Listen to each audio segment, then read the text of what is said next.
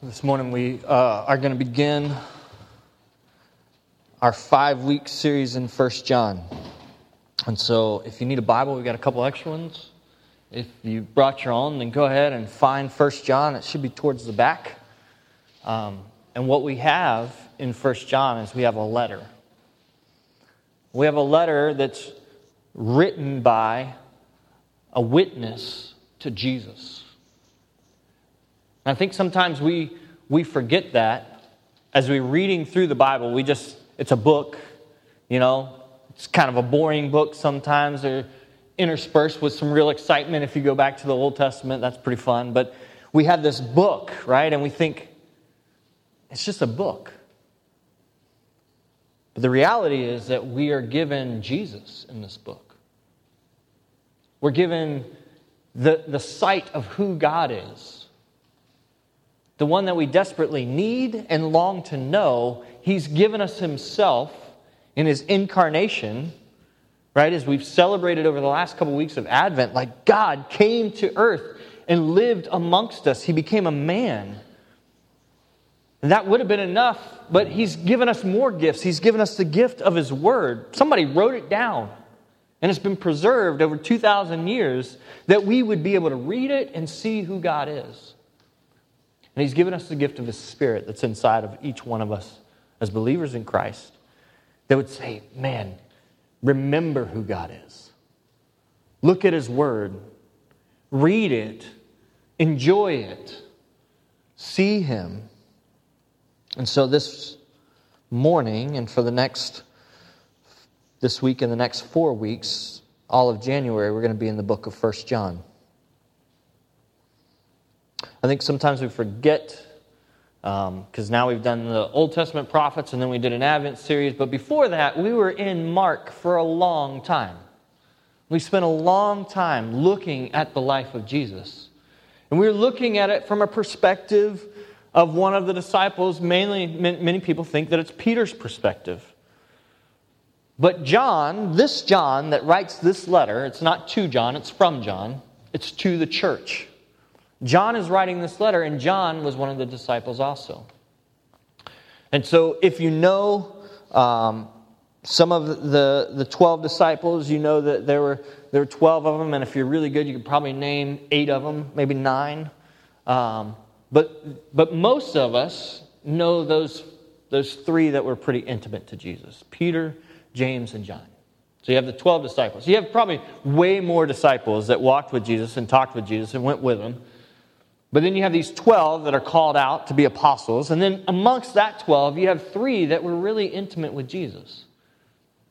Three that went into the boat with him, and three that went up to the Mount of Transfiguration with him, and, and three that were with him almost every minute of every day Peter, James, and John. And what do we have today?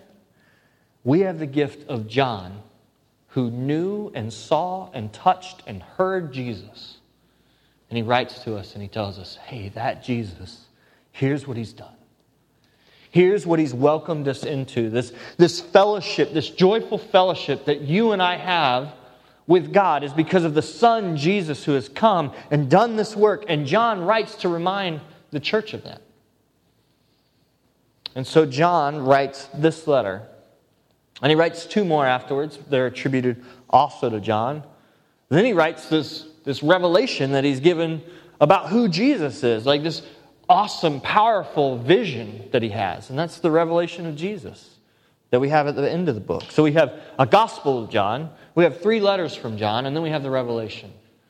I would encourage you this month, as we're walking through this, this letter to the church, to go back and read the Gospel of John. Grab somebody and say, hey, let's read this together because I want to want to bounce some things off of you and I want to I want to see it and I want to talk about it and I want to digest it and I want to see who Jesus is because John writes in a different way than Mark wrote.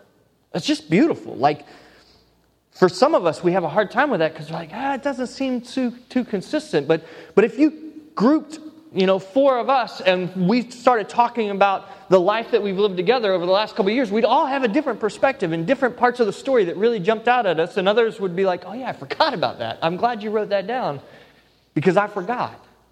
So John writes it differently. John is very emotional. He's, he's poetic and it's beautiful and he remembers. And, and what we're going to find is that in his letter, he actually kind of talks in circles sometimes. And you're like, man, I'm having a hard time tracking with him. So if you're used to reading Paul's letters that are very methodical and go step by step, you might be a little confused in John's letter just because he writes differently.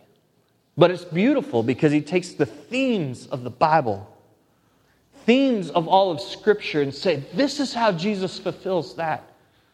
This is how Jesus is grace. This is how Jesus is the light and the truth. And so we get to see that through John's eyes over these next five weeks together. As we look at this, I just want to start with a summary verse from this letter, 1 John. And it's taken from uh, chapter 5, verses 20 and 21. So he's summing up the letter, and we're going to begin there so that we kind of see where is John going with this whole thing. 1 John 5, 20 through 21 say this And we know that the Son of God has come and has given us understanding so that we may know him who is true. And we are in him who is true, in his Son, Jesus Christ. He's the true God and eternal life.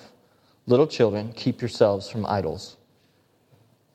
John's saying, listen, this Jesus that I knew, this Jesus that I spent time with, this Jesus that I saw his compassion, I saw this beautiful human, was also the Son of God.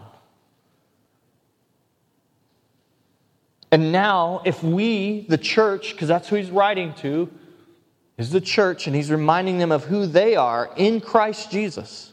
He's the true God and eternal life. And then in that understanding of who Jesus is, he calls them to do something to put down their idols, to, to keep themselves from idols, to not chase other things, but to chase Jesus. And so this morning, we're going to see how he begins this letter.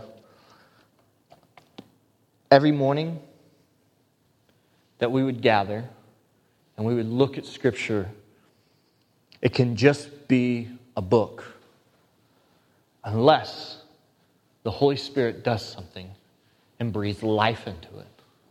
And so we ask Him every time we would read, God, would you do this miracle today?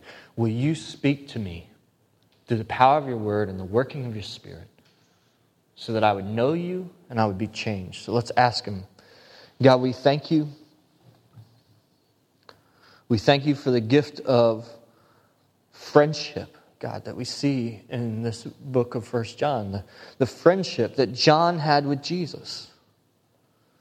And that he would, he would both recognize him as the best friend and also as Lord and as Son of God.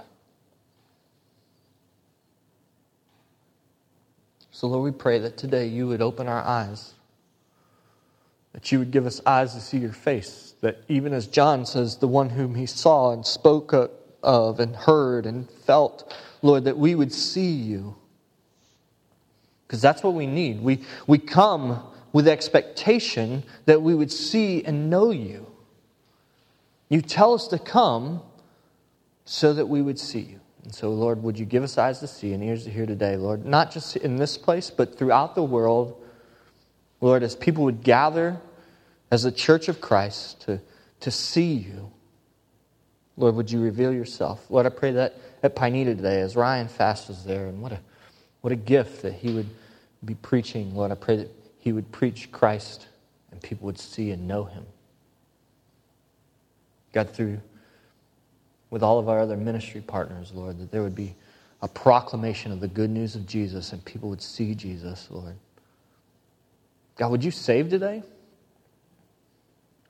Will you save and will you remind those that are saved of the joy that they have in, in your salvation?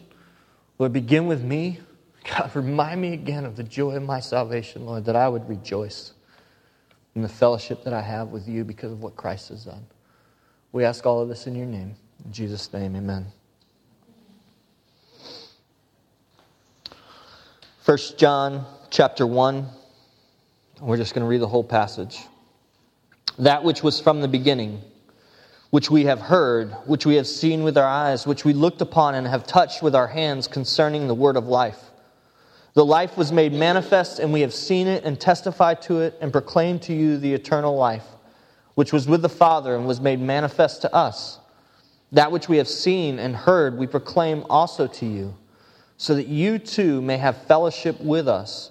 And indeed, our fellowship is with the Father and with His Son, Jesus Christ. And we are writing these things so that our joy may be complete. This is the message we have heard from Him and proclaimed to you that God is light, and in Him is no darkness at all. If we say we have fellowship with him while we walk in darkness, we lie and do not practice the truth. But if we walk in the light as he is in the light, we have fellowship with one another, and the blood of Jesus, his son, cleanses us from all sin. If we say we have no sin, we deceive ourselves, and the truth is not in us.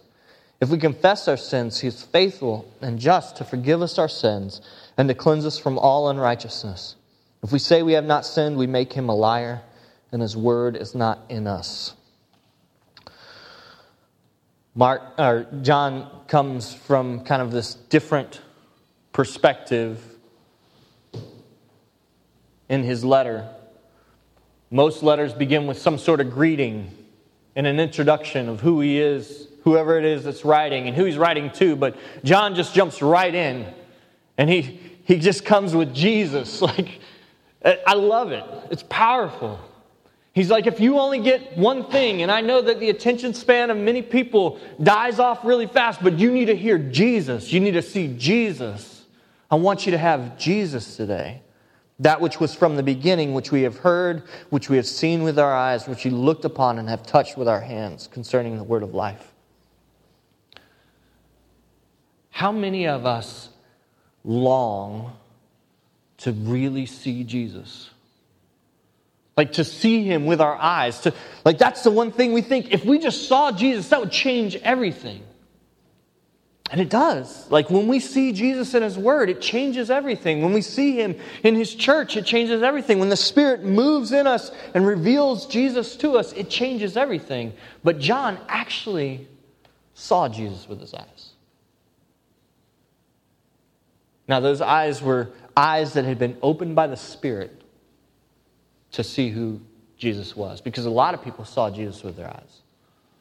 John really saw because God had opened his eyes to see Jesus as both this particular human, but also as the Son of God. And it changes everything for him. I love how the, the sensations that John talks about. Like, I heard him, I saw him, I touched him, if you read John, John refers to himself in the, in the Gospel of John as the beloved, the one that Jesus loved. Man, like that's amazing. Isn't that what we want? We want to be the one that Jesus loved. And John knows I'm that. I'm that guy. And I got to love him back. You guys know me, I like to hug.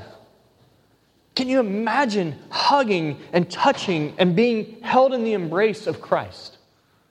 John doesn't have to imagine it, he actually experienced it, and that's what he's coming to you with today. I saw him, I touched him, I leaned on his chest. I was there. I saw all the miracles that he did, but more than that, I heard the words that he said. And you and I have his words, but what we don't have is we don't have his body language, we don't have his inflections, we don't hear Jesus. And like, what did his voice sound like? Was it high and squeaky or was it deep and melodic? I mean, we don't know. But John did. John heard Jesus. And so if anybody knows Jesus, it's John. And we're not talking about just because he spent time with him, which we, we think that it was probably three plus years in the ministry of Jesus and then all the way to the cross. And then after the resurrection, John sees him. Right? Because longevity doesn't necessarily mean that you get to know somebody and that you actually understand what they're saying. Anybody who's married, you know, like you, that doesn't mean that automatically you're starting to pick it up. You, you know what your wife is saying. Nope. Still bump into that wall all the time. You said one thing, but I don't think you meant that. But John gets to spend this time with Jesus, and by the miracle of the Holy Spirit, he begins to hear and see and take hold of what Jesus actually says and what he does. John knows Jesus intimately, and that's how he begins this letter to the church. And it's a church that's in the midst of, of forgetting. They're in the midst of forgetting what Jesus is and what he's done and who he said he is. And so John writes this letter because he loves Jesus and because he loves the church. He writes this letter to the church to remind them. And what does he remind them? That which was from the beginning, which we have heard, which we have seen with our eyes, which we looked upon and have touched with our hands concerning the word of life. The life was made manifest, something you could touch, something you could feel and see. It's not just this ethereal thing, but it was actually in the person of Jesus. The life was made manifest, and we've seen it, testified to it, proclaimed to you the eternal life which was with the Father and was made manifest to us. That which we have seen and heard, we proclaim also to you, so that you too may have fellowship with us. And indeed, our fellowship is with the Father and with His Son, Jesus Christ. He talks about who Jesus is, and then he immediately applies it and says, if that's who Jesus is, then you and I have fellowship with him. Just as John had actual fellowship with Jesus and spent time with him, he's saying, listen, if you are in Christ, you have that same fellowship. You have that same access to the one who loves you. So that you too may have fellowship with us and fellowship with the Father and with the Son, Jesus Christ. And we are writing these things so that our joy may be complete. If we know that we have fellowship with Christ, there should be joy. Like, you have access to Jesus, the Son of God, who loves you, knows everything about you. As we're going to see, his, his light shines and there's nothing that's hidden from him. And he loves you and he's poured out his love upon you. And he said, Come to me. Come. That's it. Just come. Come because I love you. And so we have this joyful fellowship that we get to come to the Father with His Son, Jesus Christ, that our joy may be complete. This joyful fellowship is something that John heard Jesus talk about.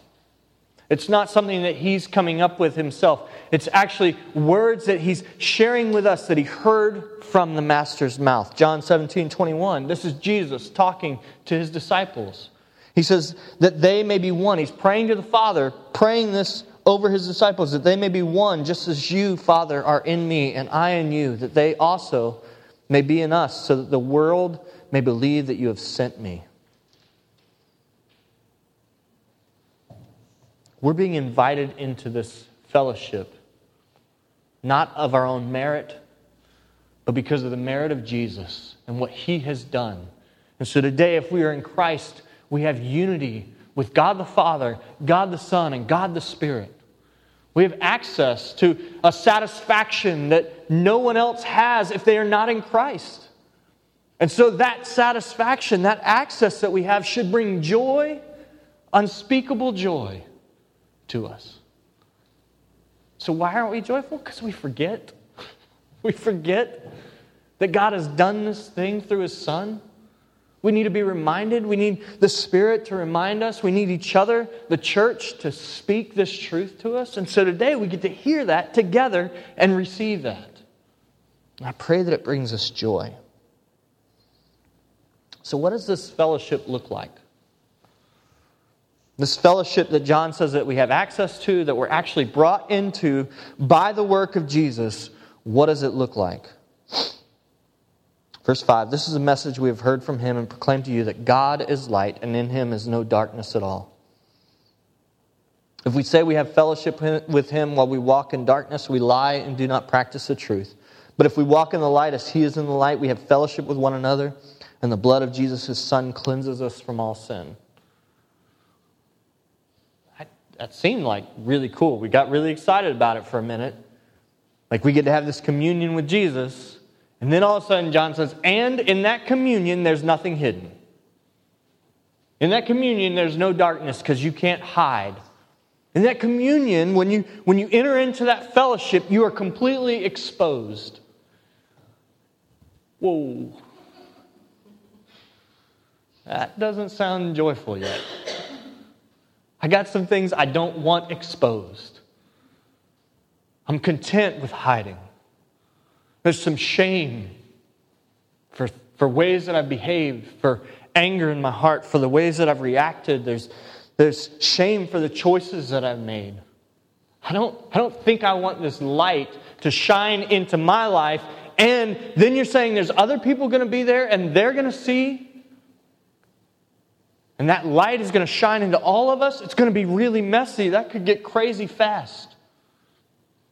But that's what John's saying is that, listen, there's this message that we've heard from him that, that Jesus has come and that he, he's, sac- he's been the sacrifice that we need, the sacrifice that would allow us to no longer hide in shame, the promise. Right from the very beginning, when we sinned and we hid in shame, Adam and Eve hid in shame, and God gave a sac- He sacrificed an animal and used that animal skin to cover their shame and their nakedness. That was just pointing to one that would come that would actually cover their nakedness, that would actually cover all shame, that would actually cover over all of the sin and all of the brokenness and all of the bad choices and all of the things that you and I do that we hide. Jesus has come to expose that, to shine his light because this Jesus was God himself. And in verse 5, it says that God is light, and in him is no darkness at all. God doesn't have to hide. He's perfect, he's righteous, he's pure, he's holy, he's brilliant, he's glorious. And then when he comes into the situation, when he is in fellowship with us, he shines his brilliance, his light, his glory, his beauty into our lives. Yeah, it exposes darkness. It exposes sin. It exposes arrogance. It exposes all the things that you and I hate that we talked about that Chris was leading us in. Like there's this war going on inside. I don't like that war because I don't like the sin. I don't like the brokenness that I see. And so I hide. And yet, Christ has come to shine into that darkness, to expose those places where I hide, to expose the sin that I don't like to confess is there. Verse 6 If we say we have fellowship with him while we walk in darkness, we lie and do not practice the truth.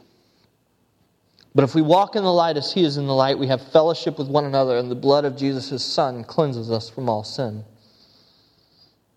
John's talking and he's saying, Listen, there, I know the struggle. I know the war that's going on inside of you to both hide and to try to walk in the light. And he says very clearly listen, we cannot say that we, we're walking in the light and then walk in darkness. We can't hide and, and allow the shame to keep us from entering in to the fellowship with God. He says, if we walk in darkness, we lie and do not practice the truth. So, what does it mean to walk in the light as He is in the light? Like, if this fellowship that we have with one another has been purchased by the blood of Jesus, then we have access to it today. You and I get to walk in the light. I think man, I just, for the last month, I've been thinking about Matt's prayer of confession where he says, don't waste your sin. Like, like the opportunity we have that we get to confess our sin actually gives glory to God. But we have so much shame and brokenness that we hide those things and we, we end up not giving glory to God in opportunities that you and I have today to glorify Him. And so we rob God of his glory because we're afraid, because we're ashamed. So walking in the light means actually, I know what truth is. I know that I'm broken. I know that I'm a sinner. I know that, like this morning when I woke up, there was anxiety in me, and I, I, I wanted everyone's approval. I wanted their, I wanted comfort. I wanted all these things that God has not promised me because He has given me Himself. And I've argued with Him and fought for, with Him for that glory. I've fought with Him for that supreme spot in my life. Instead of resting in Him being Lord, I've tried to be Lord. I've tried to say that on my own I can live. But Jesus is the light that would shine into this darkness. John's gospel says it pretty clearly. John 1 4 and 5, it says, In him was life, and the life was the light of men. The light shines into the darkness, and the darkness cannot overcome it. Jesus came. He is light, and he shines into this darkness. And then he calls us as the people of God, as those in Christ, to then walk in the light and shine. But before we can shine into other people's lives with the light, we need to shine that light into our own lives. We're really good about saying, oh, actually, I see in your life there's a little bit of darkness, and I'm going to I'm going to do you a favor, and I'm going to shine my light in there. Right? But that's not what John is saying. John is saying, listen, allow the light of Christ to shine into your life to expose your brokenness because you know what? That's not where it ends. It doesn't end with just an exposure, it ends with a covering. We see it in verse 7. What happens when that light exposes our darkness? But if we walk in the light as He is in the light, we have fellowship with one another, and the blood of Jesus, His Son, cleanses us from all sin. Your story and my story is not about our sin. Your story and my story is full of our sin, but it's not about our sin. Your story and my story is about the Lamb who was slain, whose blood covers over our sin. It's a story that's, that's been from the very beginning, this, this washing of, of blood, this blood that would cover over sin is from the Old Testament. We see it. Washed in the blood, this cleansing blood, it's a theme that's carried throughout all of Scripture. Leviticus 7, 17 11 says this. This is the law that's being given to Moses, and Moses is giving it to the people. He says, For the life of the flesh is in the blood, and I have given it for you on the altar to make atonement for your souls. For it is the blood that makes atonement by the life. It's picked up in the New Testament. Hebrews writes about it. Hebrews 9:14. How much more will the blood of Christ, who through the eternal Spirit offered himself without blemish to God, purify our conscience from dead works to serve the living God? And if you think that it ends here, you're wrong, because Revelation, also John wrote, gave it to us is this foreshadowing, right? This, this knowledge that we have of what is the end going to look like. The end's going to look like worship. It's going to look like our stories contributing to the glory and honor of the one who has cleansed us by his blood. Revelation 5 9. And they sang a new song. These are all the elders gathered around the throne. They sang a new song saying, Worthy are you to take the scroll and to open its seal, for you were slain, and by your blood you ransomed people for God from every tribe and language and people and nation. Listen, John's pointing to our sin, yeah. And he's saying, listen, if you're walking in the light, you're going to be exposed. Those things that are shameful will no longer be hidden, and they come into the light. But you know what? As soon as they're in the light, Jesus covers them with his sin. They're actually covered before they even come into the light. But but bringing them to the light allows us to see that God's grace is sufficient for my brokenness. God's love is greater than my sin, it's greater than my shame. I don't have to hide because He loves me just the way that I am. He loved me when I was rebellious and when I was saying that I don't want Him. He pursued me and He grabbed my heart and He changed my heart by the working of His Spirit. Jesus has done this thing. He's cleansed us from all of our sin. But what we do is we do verses 8 and 10. I wrote sin sandwich. I don't know if that's helpful, but it's a sin sandwich, okay? Verses 8, 9, and 10. Read it with me. If we say we have no sin, we deceive ourselves and the truth is not in us. If we confess our sins, He is faithful and just to forgive us our sins and to cleanse us from all unrighteousness. If we say we have not sinned, we make Him a liar and His word is not in us. Listen, there's two strong calls in verses 8 and 10 that say we have to confess that we have sin. If we don't confess our sin, we're deceiving ourselves. That's what we want. Like we want we want to live in this world where we don't have sin, but the reality is that that's just deceit because as soon as we open our mouths, we realize, "Oh, I'm a sinner." Maybe we get really good at starting to control some of our behavior. We build some really good habits and we don't look that bad. But Jesus sees beyond what you, the habits that you've built. He sees beyond the words that you would say. He be, sees beyond your behavior into your heart. And when he looks into our heart, he sees the sin that's there. So the beauty is that when you're confessing, you're not disclosing anything new to a holy God. He already knows. But what he's inviting you to do is to confess because as soon as we confess our sin, we also get to confess that His grace is sufficient for me. Yeah, God, I sinned. I have sinned. I, I, I, might even continue to sin. I pray that I won't, but, but if I do, your, your grace is sufficient. How do I know? Because you sent your Son. You sent a sacrifice that, is, that has atoned for me. And then we get to look at our neighbor and be like, man, if that's true for me and I'm not nothing special, then that's true for them too. And now I get to see them in a different light. And I get to be patient and loving and all the fruit of the Spirit. Right? That's fruit that doesn't just get worked out by ourselves. That's fruit that gets worked out in community and in relationships with one another. Two sinners trying to live with each other. It's going to require patience and gentleness and faithfulness and self control, all of that fruit that we need gets played out in our lives because of who God is and what He's done. His grace is sufficient for us. But we want to deceive ourselves and say that we don't have sin. And then, verse 10 if we say we haven't sinned, not only are we deceiving ourselves, but we're calling God a liar.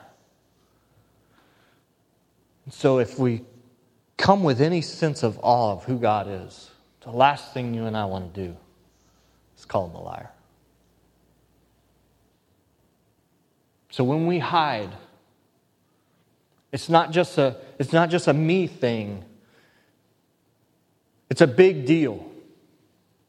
It's a big deal when we don't confess our sin because it calls God a liar. It says, You didn't have to sin your son because I can do it by myself. If the devil can do one thing, he's going to try to convince you that you're not a sinner. But if you live, you're probably going to realize you've got some sin. So the, the second lie that he comes with is that, hey, you're a sinner, but really you just need a little bit of help. Like you just need to get better. And yeah, maybe Jesus can help you a little bit, but, but ultimately, you need to fix you in whatever way that you can do that. There is a, there's a real problem in our culture, in our Christian culture, that would say you just need to fix you and, and use a little bit of Jesus and a little bit of Bible reading and a little bit of whatever, fill in the blank. It's a Jesus and gospel. And there's, there's no gospel that is Jesus and, there's a gospel that is Jesus. There's a gospel that you and I bring nothing to the table except our sin, and God has covered over it with His blood, the blood of His Son. And then you and I get to walk in the light as He is in the light because His grace is sufficient for you and me. You see, if we believe either of those lies, either that we are uh, not a sinner or that we could just do better, we're buying into to the lie and we're deceiving ourselves and we're calling God a liar. Because if you and I could do better, He wouldn't have needed to send His Son. He would have just needed to give us the rules that would fix us. And that's not what He gave us. He gave us the rules to show us our need for a Savior. And when we look and our heart is exposed to that, and Jesus comes and He points to the law and He says, Listen, the law just talked about what you say and what you do, but I'm pointing to your heart. And this light is shining into the darkness of even your heart. And what we see there is our need for a Savior, a Savior who would come and would cleanse us. And this morning we come walking into the light of truth. Man, thank God that you and I don't have to hide in shame anymore because Jesus' blood has covered over our sins. Thank God that today you and I get to confess, man, I screwed up. I was angry towards you. You didn't even know it because I'm really good at covering my shame and my sinfulness with my words and with my actions. But man, I've harbored this against you and I've resented you and I've hated you in my own heart. And we get to say that, and we get to see the balm of Jesus' blood cover over that, and, and then someone else gets to sit, make the same thing, say the same thing. Yeah, I actually I did kind of feel that. And then I kind of resented you because you were resenting me. But today we get to come and we get to confess that we are sinners together. Man, but we have this beautiful Savior, Jesus, who's doing work. One of the other things that we get with confession is we get to see, like, Actually, that person confessed a year ago that they were struggling with this, but man, I've seen God do this work in their lives, and it's beautiful, and it's praiseworthy, and it's God glorifying. And so, as we confess, we get to watch the work of the Spirit in each other's lives and rejoice in that. Why can we do all this? Why can we confess our sin? Because the one we're confessing to has done something about it. The faithful and just one has sent his Son. Verse 9 If we confess our sins, he is faithful and just to forgive us our sins and to cleanse us from all unrighteousness. We can confess because Jesus has done the work of cleansing. What you and I deserved was death because of our sin. What Jesus has done is he has come and he walked a perfect life without any sin, and so he could pay our debt for us. And on the cross, he pays that debt that you and I deserve. So now we don't have to hide. We don't have to pretend like we didn't need a Savior because the Savior has come and He's done everything needed for us. We've been made righteous through His blood. I love this passage from John's Gospel, chapter 1, 17 and 18. This is John talking about who Jesus is, he says, For the law was given through Moses, grace and truth came through Jesus. No one has ever seen God. But if you've seen Jesus, the only God who's at the Father's side, he has made him known. God came, entered into our world so that we could see him and hear him and touch him.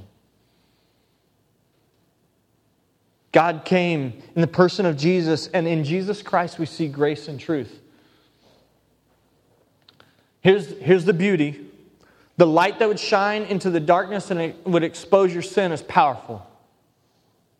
There's no place that you and I can hide. But equally powerful is the grace that's right hand in hand with that truth that exposes us for who we are. The grace comes.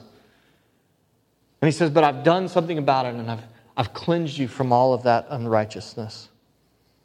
One of my favorite bands is Citizens I have a song, In the Light of Your Grace. I love the, the words to it. It says, in the, in the light of your grace, you in my darkness. In the light of your grace, my burdens lose their weight. In the light of your grace, you lift my head up. In the light of your grace, my sin is washed away. Today, you and I get to come as we are because grace has come, forgiveness has come. Our sin has been washed away by the blood of Jesus. And so we get to rejoice. Like that's the fellowship and the community that you and I have. We get to be honest about who we are because it's been washed by the blood of Jesus. I'm, I'm closing here, but I, I just need to tell you this.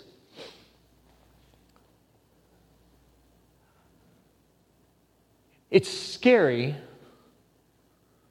to confess our sin because we're confessing our sin to each other and we're sinners. And I pray that if you've been hurt or burned by people that would profess Christ, that, you, that they've hurt you because you confess your sin and, and they've said something that would make you think that His grace is not sufficient for that sin, I'm, I'm sorry. Like that, that happens because we're sinners and we, we are not God. Jesus has come and, and His grace is sufficient, but unfortunately, Joel's grace is insufficient, right? Our grace is insufficient, and we, we hurt people and we sin against others, even in the midst of trying to do this beautiful thing. But do not let someone, a sinner's actions, describe or embody who Jesus is because Jesus did not sin. And so when he says, My grace is sufficient for you, he meant it. When he says, I've covered over that with my blood, he meant it. And I do pray that God would make us a people that there's, there's nothing that we can confess that is beyond God's redemptive power. And maybe you're thinking, like, yeah, but there's some really bad things I've done. I promise you that it is not beyond God's redemptive power. Maybe you said, but I've done this one thing so many times. Like, I keep trying not to do it, but I just do it. And I don't think that God's grace is sufficient for how many times I've done it. No, there's nothing that can separate us from the love of God. There's nothing so great that God's love and His grace cannot and has not cleansed it. It is sufficient. Do not let sinful people, including us, taint your view of who God is and that His grace is sufficient. And then if we confess and we're jerks to each other, let's just try to continue to be patient and beg God to do what only God can do to change us and transform us into His image so that we become that people that people can come and confess to. And like, man, that's going to have some ramifications, but you know what? It, what, what ramification it doesn't have? It doesn't change the way that God sees you. You are loved, you have been bought with a price. His blood is sufficient and it covers over your sin. And then we get to joyfully have fellowship with one another. This is what John's writing. He's saying, listen, You've forgotten who God is, so you don't have this joyful fellowship. And I pray that you would remember who Jesus is so that you have this fellowship. I'm thankful for what God's doing in us. It's beautiful, it's powerful, He's done some crazy works in our lives, but I believe that He has even more to do. And I'm excited to do that with you, that God would give us this joyful fellowship, united as sinners around the one who has come and saved us. Amen?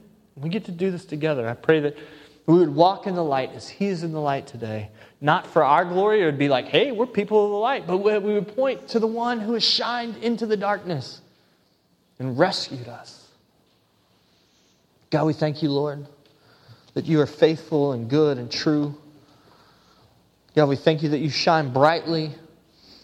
We thank you that you have met us in our brokenness and said, My grace is sufficient for you. My love is sufficient for you. My love is so sufficient that I sent my son, the one whom I cherish, to die on the cross for your sins. God, help us to believe that today.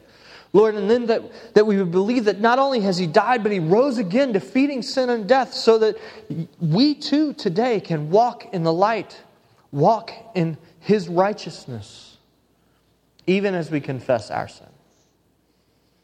God, that all of this would point to you and your goodness, your glory, so that you would be made much of. We ask this in your name. Amen.